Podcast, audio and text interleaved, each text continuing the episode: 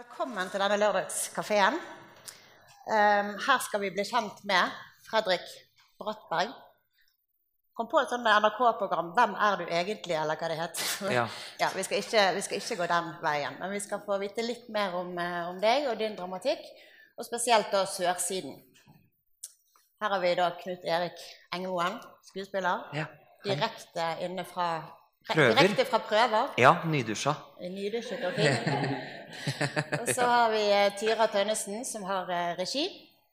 Og jeg heter Silje Gripsrud. Jeg er kommunikasjonssjef på teateret og har eh, bl.a. ansvar for disse her ekstraarrangementene på teateret. Kjenner igjen en del som har vært på, på de før. Um, Sørsiden har jo da urpremiere 6.11. på Lille Scene.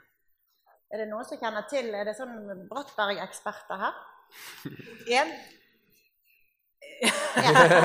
Ja. Eh, det var jo eh, Altså når vi slapp nyheten om at vi skulle ha en urpremiere på et Fredrik Brattberg-stykke, så var jo responsen enorm på sosiale medier. Det var sånn Endelig får vi se eh, Brattberg på, i hjemlandet på en norsk scene. For eh, Fredrik, du, eh, du Det er kanskje litt rart at vi nå snakker om deg, men eh, det gjør vi nå. Eh, er jo da hyppig spilt internasjonalt. Fra Shanghai til eh, New York. Eh, og har vært på de store scenene. Mange premierer bare nå de siste månedene, er det ikke det? Mm. Ja, Paris og Frankfurt og Øst-Europa. Eh, og har da blitt oversatt til 20 språk. Men det er en god stund siden eh, din dramatikk har blitt satt opp i Norge. Så da er det da endelig til eh, Norge, og endelig til eh, DNS. Og du har jo også med deg en forsker eller student i hele fra Frankrike, for hun syns det er så eksotisk med Brattbergs stykker. Eh, og, eh, så det er veldig stor eh, internasjonal interesse også rundt denne urpremieren, og det er jo veldig gøy. Det er ikke alltid at DNS får et internasjonalt blikk på seg, men det har vi fått eh, nå. Eh, jeg tenker først jeg må snakke litt, Vi skal komme tilbake igjen selvfølgelig til bakgrunnen din og det internasjonale gjennombruddet og sånn. Men eh, Knut Erik her skal snart inn i en pysjamas. Og fly til aldri land. Og fly til aldri land. Ja, ja. Så jeg tenker at vi kan begynne litt med deg. Mm. Um, dere har vært litt hemmelighetsfulle nå om hva Sørsiden egentlig handler om. Det er ofte det vi får spørsmål om. Hva handler dette stykket om? Ja. Eh, særlig vi på kommunikasjon får mye det spørsmålet. Ja. Så jeg tenker kanskje du, eh, uten å røpe for mye, kan si noe i hvert fall om hva dette stykket er. ja. Eh, Sørsiden handler i bunn og grunn om eh, en familie på et landstelle eller ei sommerhytte eh, sammen. Eh, tre generasjoner. Et besteforeldrepar, et foreldrepar og et barn som heter Frida.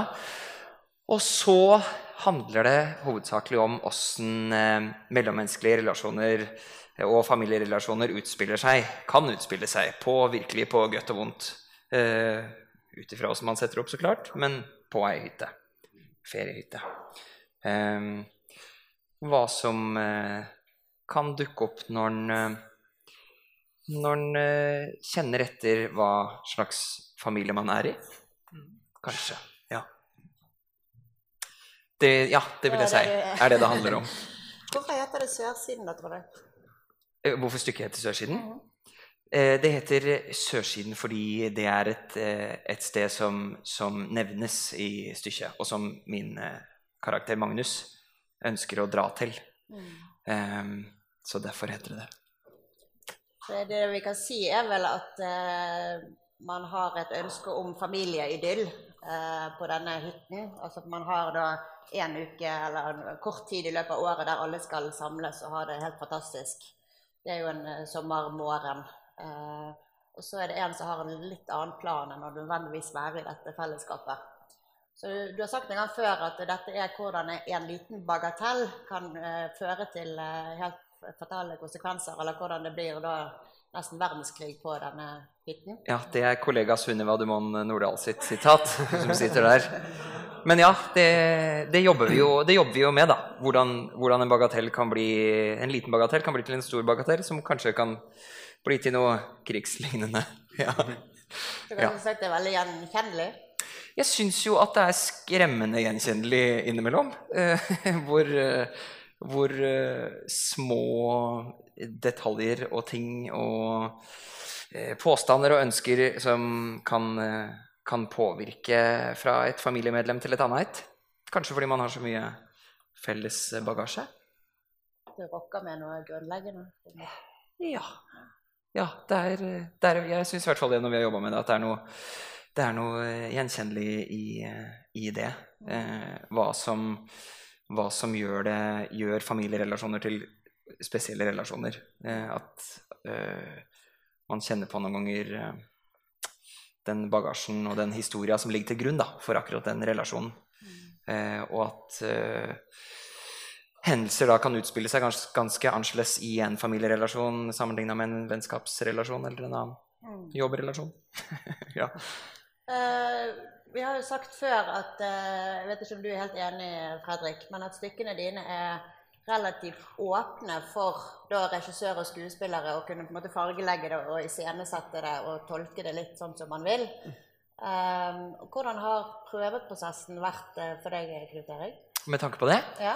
Så jo, jeg tror kanskje aldri at jeg har stilt på en, eh, på en eh, leseprøve og til en prøvestart så eh, uvitende, sjøl om jeg har lest manus. Fordi jeg opplever manusa dine som eh, så åpne, og at de har så store tolkningsrom.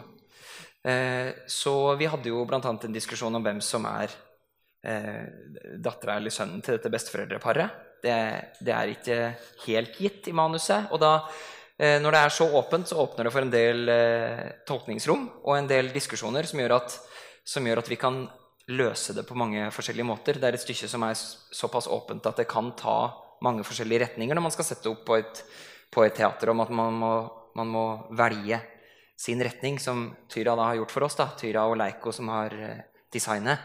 Eh, valgt et konsept og valgt en retning for denne produksjonen. Eh, og det opplever jeg at man må, fordi det er så åpent. Og det er jo som skuespillere utrolig deilig, fordi vi møtes for å lete sammen. Vi møtes ikke for å sette opp det vi vet. Altså, vi møtes ikke og vet hva det skal bli. Eh, tvert imot. Eh, og det byr jo på eh, et, eh, en av min, mitt eh, livs mest, ja, mest interessante stykker som jeg har spilt i. fordi fordi det er forskningsrom og arbeidsrom. Eh, så det, det er superinspirerende. Kan du si litt om eh, konseptet du har valgt, eh, Tyra? Eh, eh, ja, men, ja, for jeg føler vel kanskje at eh, det er sant at det er stort tolkningsrom. Men samtidig er dette et stykke som, som er veldig teater.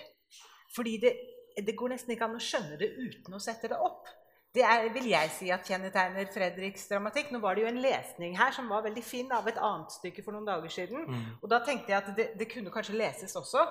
Men eh, liksom forholdet mellom hvor mye litteratur som er i et stykke, og hvor mye teater som er i det, det er veldig forskjellig. Så grovt sett kan en kanskje si at den engelsk-amerikanske tradisjonen, både den gamle og den moderne, er veldig sånn at alt ligger i dialogen, og det er snertne tanker som blir formulert på en stilig måte og sånt nå.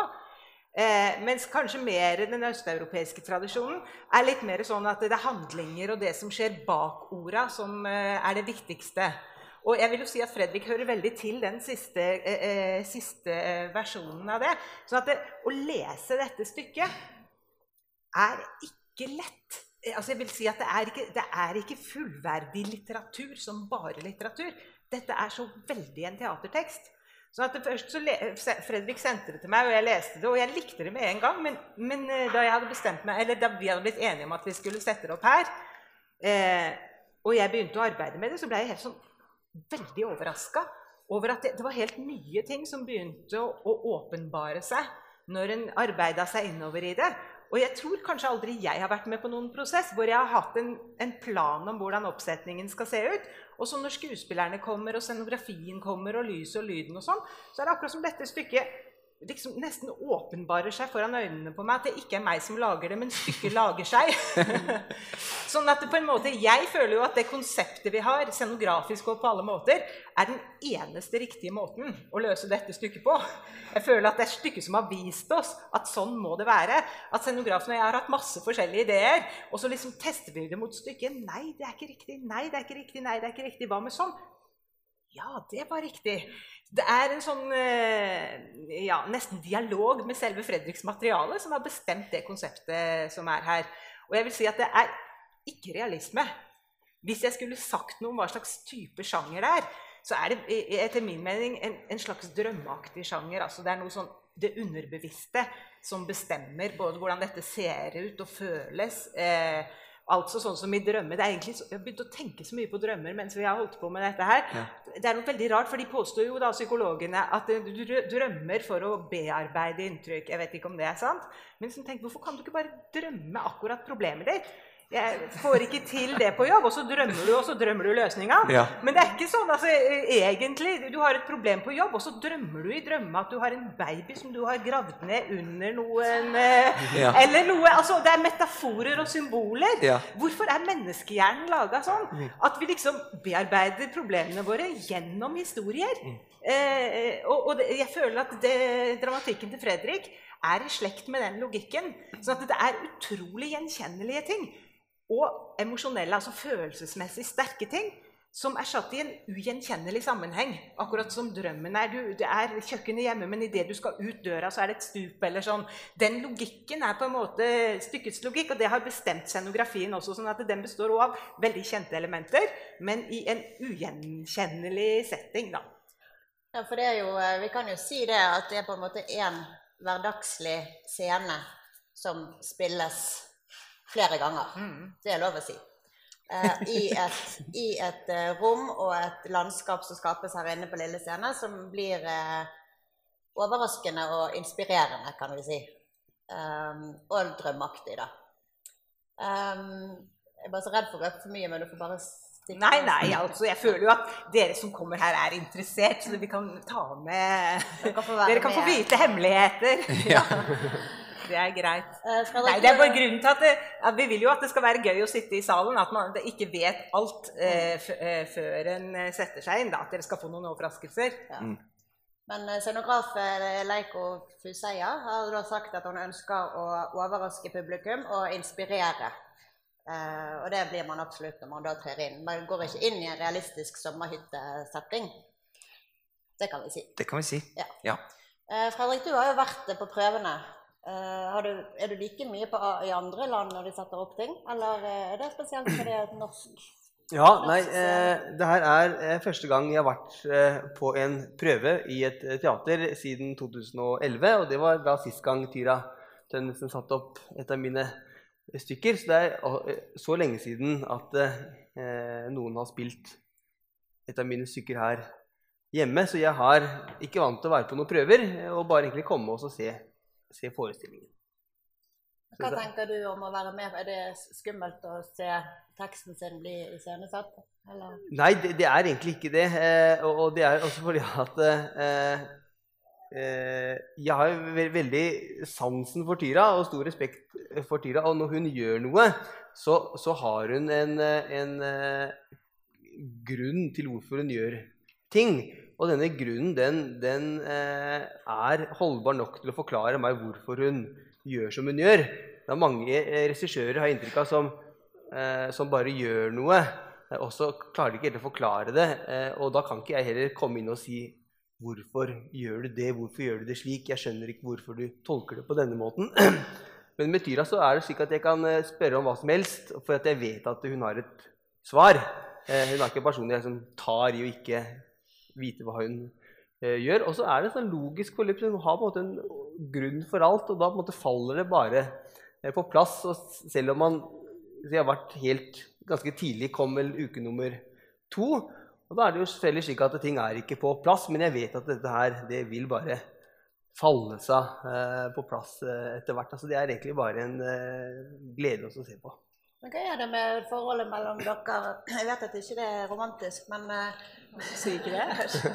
men dere har jo hatt en helt eh, spesiell eh, kontakt siden 2011. Så hvordan oppdaget du Fredrik som tekster? Det finnes noe som heter Norsk Dramatikkfestival. som er en sånn, Egentlig var det her på DNS at ideen til Norsk Dramatikkfestival ble født på 90-tallet en gang. Eller jeg lurer til og med var slutten av 80-tallet under Tom Remlov her. Så var det et slags sånn eh, aktivitet for å få opp ny norsk dramatikk. Og da var det en del regissører som jobba her, og som sa at vi ønsker, regissørene trenger at noen skriver. Vi orker ikke bare Shakespeare og Ibsen. Eh, vi vil ha moderne ting. Vi vil at norske forfattere skal engasjere seg i å, å skrive om sin samtid og skrive for teatret. Var det der Jon Fosse var Eh, inne i i- bildet? nei, Jon Fosse ble invitert hit i den perioden av Tom Remlov, men det var et litt annet initiativ. Men det, men det var en veldig sånn interesse for ny dramatikk akkurat på, i den perioden her på DNS. Men der var det eh, Siri Senje og Rita Abrahamsen og noen regissører som var her i den tida. De starta opp noe som heter Norsk Dramatikkfestival, som er en enakterkonkurranse, men drevet av regissører, eh, hvor folk kan sende inn manus. Og så eh, blir det satt opp, og det er ofte en, i de siste så er det innmari mange av altså Maria Trude Vennerød, eh, Fredrik, eh, eh, Arne Lygre har hatt sine første erfaringer med teatret akkurat gjennom Norsk Dramatikkfestival. Så det har vært en veldig sånn fruktbar eh, festival som avholdes annethvert år. Og jeg har sittet i juryen for den veldig mange år. Og satt da på hytta og leste de her 120 manusa som sendes inn.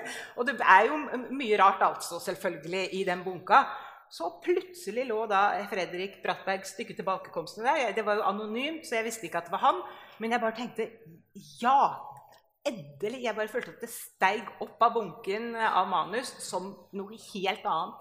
Veldig, veldig fantastisk. Da. Så da fikk jeg sikra meg at det var meg selv som fikk regi på den uh, oppsetninga eh, på Norsk Dramatikkfestival. Så det var vårt første møte, og det var vel egentlig Du hadde jobba med noen studenter og noe studentteater før, men det var vel din første sånn profesjonelle oppsetning også?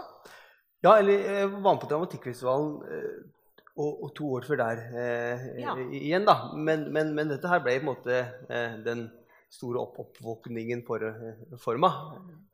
Så, Det er vel et av de mest spilte norske stykkene, i hvert fall moderne stykker i internasjonalt. eh, ja, av, av, de som er eh, eh, skrevet eh, i, i dag, så er det nok en av de som måtte spilles. Eh, Hva var det som eh, steg opp fra manuset til Fredrik som gjorde at du Ja, dette er et stykke som heter 'Tilbakekomstene'.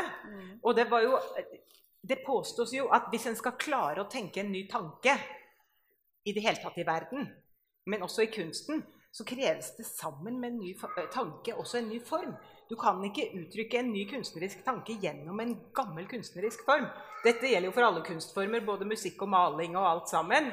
Og det var den følelsen jeg hadde av at her er det en veldig interessant og original tanke som også har funnet sin helt nye originale teatrale form, og at de to tingene er uatskillelige og originale begge to. Så det var vel det som gjorde at det var så- så bra. Og temaet her er jo også da veldig rystende i den tilbakekomsten. For det er et, et foreldrepar som har mista barnet sitt, og som sørger så veldig over ham. Og så plutselig, eh, når de, de kommer seg ikke over den sorgen, så plutselig banker det på døra, og så står sønnen der. Så har har det vært en misforståelse, han var ikke død likevel. Og de blir bare fra seg av glede. Eh, og det er en sånn feiring og en sånn enorm lettelse i den familien. Og, og alt er blitt helt fantastisk igjen. Og så går det en stund, og så plutselig dør sønnen. Sånn at sorgen kommer på nytt, da. Ja, og de er helt knust. Og, og klarer ikke å gå på jobben og alle sånne ting, og bare lever et sånt liv ute i sorg. Så banker det på døra, så kommer sønnen tilbake, så var det en misforståelse. Han var ikke død. og, de finner fram fin mat og er kjempeglad. Og dette gjentar og gjentar og gjentar seg. Men, men eh, foreldrenes reaksjoner, eh, de, altså deres glede, kan ikke være like stor hver gang. Og deres sorg kan ikke være like stor hver gang. Og til slutt så er det bare terror. De orker ikke å, å åpne døra lenger når det banker, for de vet at nå er det han der som er tilbake for å plage livet av oss. Eh, jeg sier det litt sånn eh, kort trekk. Det er selvfølgelig utrolig absurd, eh, men på en måte en genial idé. Og akkurat den der myten om den gjenoppstandende sønn og sånn er jo veldig dyp, dyp i den vestlige kulturen også. Så det er en blanding av noe sånn veldig enkelt, veldig komisk Og på en måte også med veldig dyp forankring i historiene vi har om oss sjøl. Altså ble litt snudd på hodet av det stykket, som gjorde veldig inntrykk på publikum, og som ikke uten grunn er et av de mest spilte av Fredriksens stykker. da. Men det er vel noe av de samme grepene som da er også i, i sørsiden. Jeg tenker på, Når vi nå skal komme inn til å snakke litt om din bakgrunn, så er jo det bakgrunnen Han er utdannet eh, komponist. Leste det var eh, Wolfgang Flagge. Ja, så godt å mm, ta timer. Eh, og det med repetisjoner og de grepene der eh, er jo også det måten man skriver musikk på, og Mm. teater for deg er jo bruker litt av de samme verktøyene. Mm. Ja, ja, så, så, eh, så eh, siden jeg har min bakgrunn fra musikk, så er det slik at det, det, som, det som skaper mening i musikk, det er eh, at noe vender tilbake. Så man kan ikke forestille seg musikk uten bruk av repetisjoner.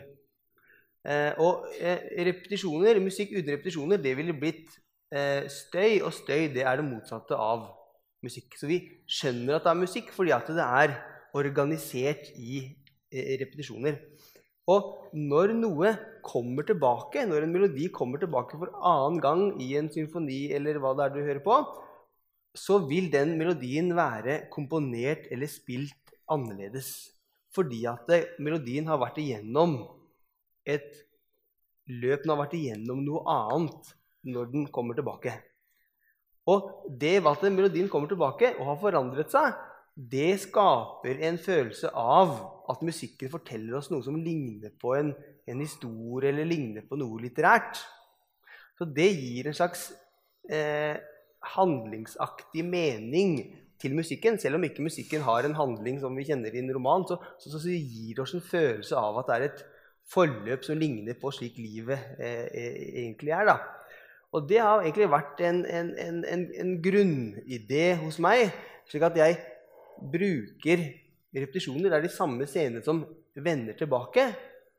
Og slik at mye av fremdriften er også på grunn av at eh, handlingene vender tilbake. Og så ser vi at når den samme situasjonen kommer for andre gang, så ser vi at denne personen, som vi har sett reagere på en bestemt måte, reagerer nå på en annen måte når situasjonen kommer tilbake igjen. Så forandringen skjer hele tiden ved hvordan personen forholder seg annerledes til det samme som skjer. Da. Og Derfor så utvikler dette seg ved at ting vender tilbake. Hva tenker du, Knut Erik? Da spiller du eh, ulike nyanser som endres i den repetisjonen? på en måte? ja, ja, det repeteres. Hvordan jobber dere med, med det? Det, vi, vi henter jo ut noen hint fra manuset uh, og, og tolker oss fram til hvem er det som endrer historia den gangen her. Men den repetisjonsformen som Fredrik uh, skriver, den, den er jo en gave til oss skuespillere, vil jeg si. For vi får lov å prøve situasjoner mange ganger. Og vi får lov å prøve dem mange ganger med forskjellig inngang fra gang til gang. Eh, og det å få lov til det i et stykke, og ikke bare løse det på én måte, men å prøve på nytt og prøve på nytt og prøve på nytt, og se hvordan det utvikler seg gjennom eh, stykkets gang, som dere om dere tar turen for så, eh, det er utrolig spennende og veldig ja, en, en sjelden form å jobbe i. Da. Det er veldig gøy og, og åpner opp for at vi kan jobbe ganske bredt. Eh, og eh, kanskje eh, kontrastfylt og litt ekstremt i det òg, for, å- for å kjenne på hva de forskjellige forsøka kan gi historia vår. Da. Som I tilbakekomstene så er det jo da en ganske tydelig utvikling. da, Fra man er veldig glad til sønnen kommer tilbake, til man bare ikke orker, orker mer. Er det en sånn type utvikling i dette stykket? Altså at eh, det går fra fra én følelse til noe helt annet? Ja, det er det. det. Men det er ikke helt samme struktur. Sånn at det, det er ikke akkurat, han bruker ikke samme mal på alle symfoniene sine, denne er teaterkomponisten. Så det er en annen type musikk i dette stykket. Og selvfølgelig er det jo forferdelig vanskelig, fordi at eh, når vi prøver en scene på teater, så prøver vi ja, nå skal vi prøve scenen ved middagsbordet f.eks. Og for hver dag når en prøver på det, så gjør en noen små forandringer i et vanlig stykke hvor det er én scene ved middagsbordet. Men når det da er seks scener ved middagsbordet, og vi har gjort en liten forandring, så er det jo kul umulig å huske. Var det eh, første eller andre eller tredje? Ja. Sånn at dette her har vært eh, det har virkelig vært sånn at jeg mange ganger har tenkt er det demens eller er det stykke? Eh, Når, når vi ikke da husker nøyaktig hva vi gjorde på prøve dagen før. Så det er ganske krevende, altså. Jeg leste at du har doktorgrad i improvisasjon. Ja. Eh, hvordan eh, Er det mye improvisasjon eh, i prøveprosessen? Ja. Ja. ja. Vær så god. Ja, det, ja, ja, det er det. det, er det. det er, vi hadde en ganske lang periode hvor vi improviserte masse med utgangspunkt i situasjoner.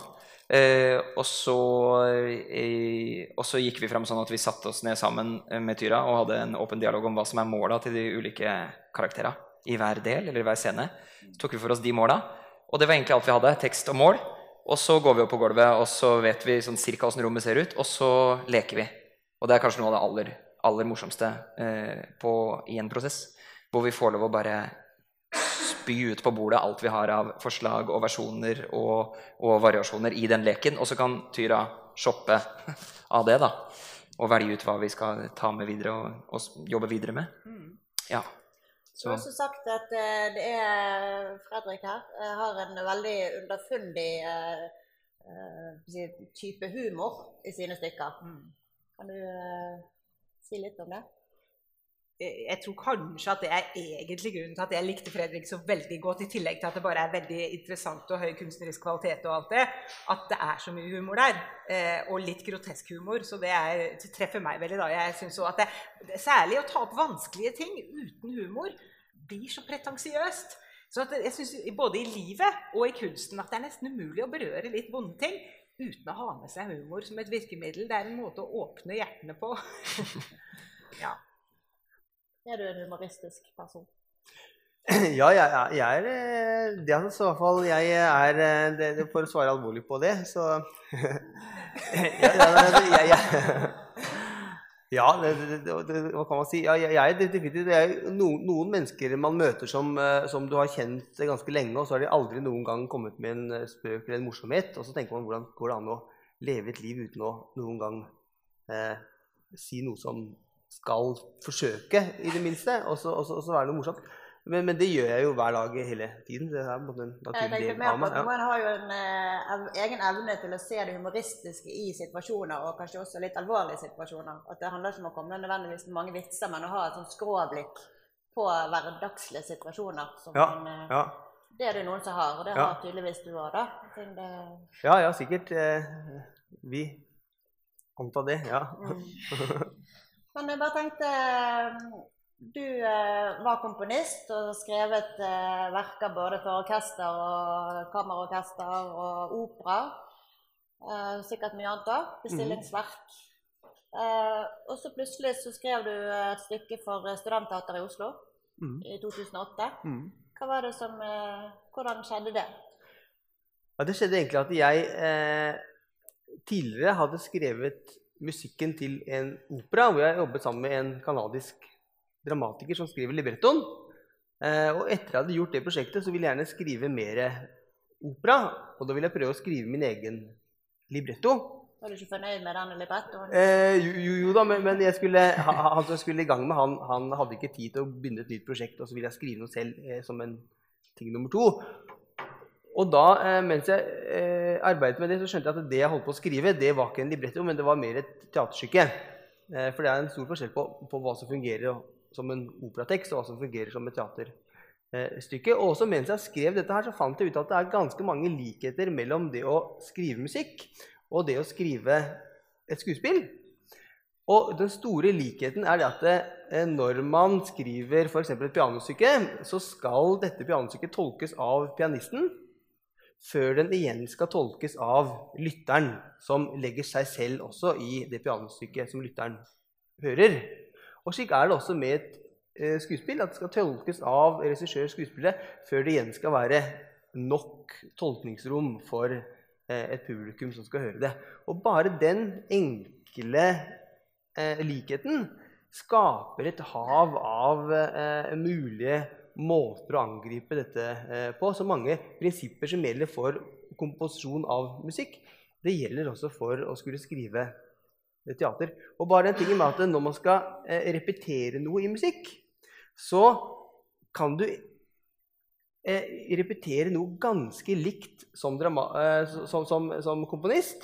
Og så kan man la heller de som skal spille det, lage en slags variasjon. Det, slik at selv om det samme vender tilbake, så spiller de det litt annerledes. Og slik kan man gjøre det i teaterstykket også. Eh, man kan skrive faktisk den samme scenen to ganger. Og så kan jeg forvente at det, det kommer ikke til å bli samme scenen to ganger når det blir teater av dette. Så det til forskjell for å skrive en roman hvor du ikke kan ha det samme kapitlet to ganger, det vil ikke gi noe mening. Så Derfor så er det også bruk av repetisjoner er noe som passer fantastisk godt i musikk. Det er hele fundamentet i musikk, Men det kan også passe fantastisk godt i teater. Selv om i teater så er det ikke et fundament på samme måte som i musikken. Men mulighetene for å bruke repetisjoner der er like, ligger like godt til rette, kan du si. da. Men den overgangen fra å skrive musikk til teater For nå skriver du ikke noe særlig musikk lenger, sant? Var det mye kjekkere å skrive for teater? ja, iallfall i den forstand at jeg eh, opplevde ganske mange ganger å ha kanskje jobbet et halvt år med en strykekvartett. Og så fremføres den på en konsert, og så er det bare 50 mennesker der. Og så kjenner jeg godt over halvparten, og de skal, den strykekvartetten spilles bare én gang og aldri mer. Og det er en sånn, litt sånn depressiv verden å være i å skrive samtidsmusikk. Uh, og når jeg da uh, fikk dette stykket antatt på Studentteatret i Oslo, så var det fem kvelder. Og det var 100 mennesker i salen hver eneste kveld. Og for meg så var det sånn ja, det, det, det, det, var sånn, plutselig så åpenbart verden seg på en eller annen uh, måte. da. Uh, så, så, så, det også var jo et, et, et uh, element hvor det er altså man, man, ønsker jo å nå ut med, med, ting man gjør, ikke være som alene med sitt eget. Da. Så, så, det også er jo er et element i, i dette her. Men også absolutt mest at jeg, når jeg begynte å skrive, fant noe jeg syns var litt eget å bygge dette på, eh, som, som, som kom av denne linken eh, til, til, musikk på et vis. Fra, fra 2011 Men du går, det kanskje, Knut Hvor mye er klokka? Halv. Ja, da må jeg gå. gå. Takk for nå. Og god tur til eh, Aldriland. Ja, tusen takk. Uh, nei, jeg tenkte på uh, Fra 2011 Norsk Dramatikkfestival til et internasjonalt uh, gjennombrudd. jeg leste at det var også en altså norsk festival i København. eller at det var en festival i, altså hva, hva, som skjedde fra Norsk Dramatikkfestival 2011 til at tilbakekomstene er et av de mest spilte da, norske stykker internasjonalt. Hva er det som har skjedd der? Ja, det er egentlig eh, eh, det var Nesten like etter Norsk Dramatikkfestival så var jeg på en sånn eh, eh, eh hadde en, sånn, en lesning av stykket på festival, som man eh, kaller det, i, i, København. Og da møtte jeg på en som skulle bli da min, min agent. og Hun heter Berit Gullberg og bor i Sverige og holder til der. Og hun var interessert i stykket mitt. Og så er det slik at hvis du det, det, det, er omtrent som å kjøre eh, eh, på, på eh, metroen, så sier min, min, agent at det plutselig så, så, så, får du et stoppested, og det er da denne agenten i Sverige. Og så plutselig så får du en sånn subagent som måtte jobber under henne igjen i et annet land, i Frankrike, som også vil jobbe med tekstene. Og så plutselig så kan du kjøre mellom Frankrike og, og, og, og, Sverige. Og så får du en annen i Tsjekkia som agent som har lyst til å jobbe et sted. Og så kan du kjøre mellom de her sånn. Og så er det en annen som har lyst til å jobbe med det. Og så, og så åpner det seg sånn først én eller to begynner å ville jobbe med teksten. Og så er det andre sånne agenter som har lyst til å jobbe med det. Og så er det oversettere som agenten jobber med igjen. Og så, og så blir det en slags type Altså at man bare starter et sted, og så, og så, og så begynner det å mailes eh, mellom hverandre. Du kan tenke forskjellen på når Henrik Ibsen jeg vet ikke om han måtte skrive sitt stykke for hånd, eh, en, en, kopi av stykket sitt, for så å sende det i, eh, i, posten til et teater. Men, men, i dag så er det to tastetrykk, og så har man sendt av gårde sine eh, skuespill. Så, så ting, ting, skjer fort, og så kan man kommunisere på en helt annen måte i dag. Da. Så det også det for en dramatiker i dag å, å være i Norge og så spilles i mange andre land, det hadde vært fantastisk stort eh, for 100 år siden på Ibsens tid, men i dag så er det liksom ikke så det er ikke så uvanlig på samme eh, vis, fordi at det, ting sprer seg på en annen eh, måte. Verden er mindre, og Ja. Hva har eh, Jon Fosse sin eh, internasjonale suksess hatt å si for, for deg? Har det banet vei på noen måte at eh, han har et Ja, ja, norske dramatikere? ja, i hvert fall så er det eh, ganske ofte at eh, de teaterne som har satt opp ministykker, eller de regissørene som har gjort det, at de tidligere har satt opp enten et stykke av Jon Fosse eller et Ibsen-stykke. Eller Ibsen er jo ganske alminnelig sett opp, da, men, men ofte så er det folk som har fått, fått en slags øyne opp for eh, nordiske eh, land, og så, og så vender de seg litt mot det når du skal lese ting. I hvert fall i, i begynnelsen så opplevde jeg det at det var folk som tidligere hadde satt opp Jo Fosse eller Arne Lygre som ville vært på jakt etter flere norske stemmer. Men, men i dag så, så har nok det slipt litt, litt mer eh, tak. Men det er, det er utvilsomt at man, man eh, baner litt vei. Det er veldig stor forskjell på måten de eh, si, angriper stykkene dine i ulike stedene i verden. Ja, det, det, det er det definitivt. Så eh, Eksempelvis så var jeg i eh, Tyskland, i Frankfurt, og så eh, tilbakekomststykket der. Og da fikk jeg virkelig smake hvordan dette er I Tyskland er eh, det er regissøren som er den som får lov til å nærmest eh, klippe og lime og gjøre hva man eh, ønsker. på en, eh, slik at det, Stykket var det som man det som jeg på en måte opplever som mitt stykke, var slik at forestillingen var alltid liksom, på siden av det på en eller annen måte. Så når de sa ting som jeg forestiller meg at mener denne bestemte tingen, så betydde det liksom noe, alltid noe annet enn enn- enn hva som var det, det, det, den, den normale tanken av hva det betyr ved første lesning av det. Så man drar det i ulike retninger. Og så var jeg nå i, eh, i, i eh, Firenze for eh, ikke lenge siden. Og da eh, var det et sånn skikkelig stykke ble bare sånn gjøgleri og farse og totalt eh, revy. På en måte som jeg syntes var veldig fremmed. Men så fikk jeg jo høre at det her var veldig folk som slektet på Dario Fo og gjøgling, og at det var kanskje kulturen som ønsket det eh, slik, da. Og, og i, i eh, Tsjekkia, det kan godt være altså tilfeldig, men eh, det var en oppsetning av dette stykket hvor når hans sønn kom tilbake, så hadde han hoggtenner. Og, var vampyr, som, som måtte var skikkelig eh, stygg eh, med foreldrene. Og, og, og dette eh, stykket skal settes opp igjen i Praha nå i- med en premiere i desember. Og så så jeg nå at de hadde lagt ut eh, bilder. Og da sto det kategori 'skrekk'.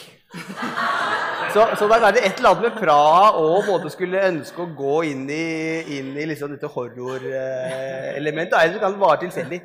Så, så det er liksom du kan, eh, la, Jeg begynner å danne meg sånne grupper av hva, hvordan eh, og, og, eh, ting Du er de jo ulike. den groteske humoren, så det er, det er vel noe skrekk grotesk i noe av det du skriver? Jo, men, men dette har jo med egentlig improvisasjon og sånn å gjøre òg, da. At, eh, hva, betyr en set, hva betyr en setning som 'hva er klokka'? Det kan jo selvfølgelig være altså, i aller kjedeligste forstand noen som lurer på hva klokka er. Men, men som regel betyr det jo noe annet. Det betyr enten 'jeg håper ikke jeg er for sein', f.eks. Eller, eh, eller hvis jeg spør 'hva er klokka', så kan det også bety 'hvorfor kommer du for seint'? Følger du ikke med tida? Det kan bety 'bryr du deg ikke om meg'? Det kan jo bety enormt mye. Én og samme setning. Sånn at det, det, det du sier om eh, musikk, at man skriver det samme temaet, eh, og flere ganger også skal den som spiller det, tolke det. Det er jo sånn, det er, det er sånn vi har arbeida med dette stykket også. At samme setninger, samme scene eh, Hvis man har et annet mål, så blir betydningen av akkurat samme ganske enkle setning veldig, veldig forskjellig. Sånn at det, og, og, så, eh, Fredriks stykker er veldig åpne for tolkning på den måten. Og når da i tillegg den teaterkulturen som hører til hvert land, for det er vel det du snakker om mm. når det er horror, legger seg på, så blir jo da også sjangeren kanskje forskjellig fra land til land, der hvordan man velger å lese. For du velger jo deg på en måte ledemotiv, som du har snakket om før. at du velger deg, Det er et tema på en måte i, i stykkene, og veldig ofte handler jo det om foreldre-barn-relasjonen.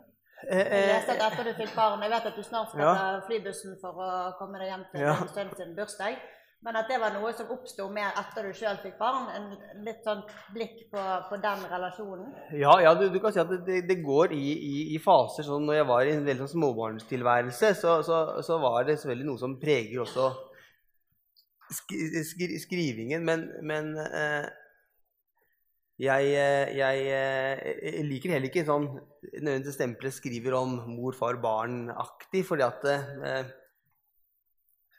eh, Nei, det, det, er på en måte ofte eh, mer, tenker jeg, at jeg setter sammen eh, folk som er glad i hverandre og bryr seg om hverandre og kjenner hverandre godt.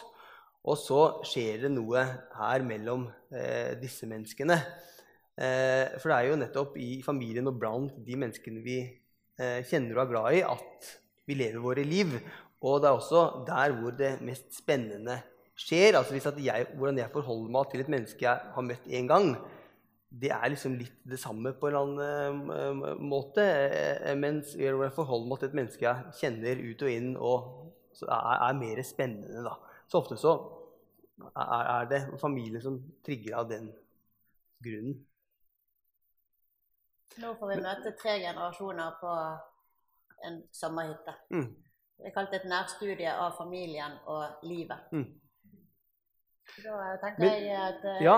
Er det noen spørsmål? For det kan vi ta på tampen. Ja.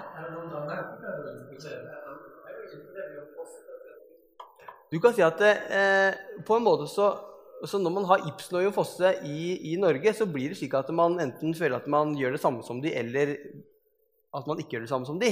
Slik at det blir på en måte et slags type referansepunkt på et vis.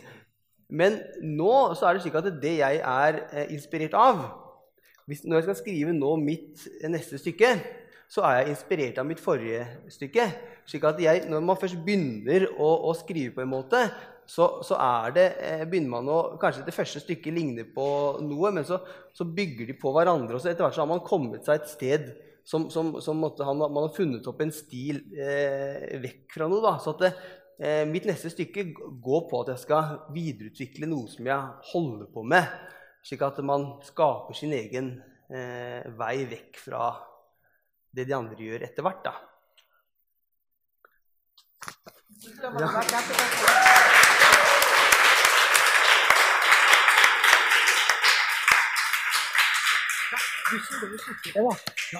Så håper jeg at uh, dere har blitt litt bedre kjent med Fredrik fra Porsgrunn. Det glemte vi å si. Uh, og uh, så vil jeg bare ønske dere tvi-tvi med prøveinnspurten. Og så håper jeg at vi ses på, i dette spennende universet på Lille Scene. Ha det bra.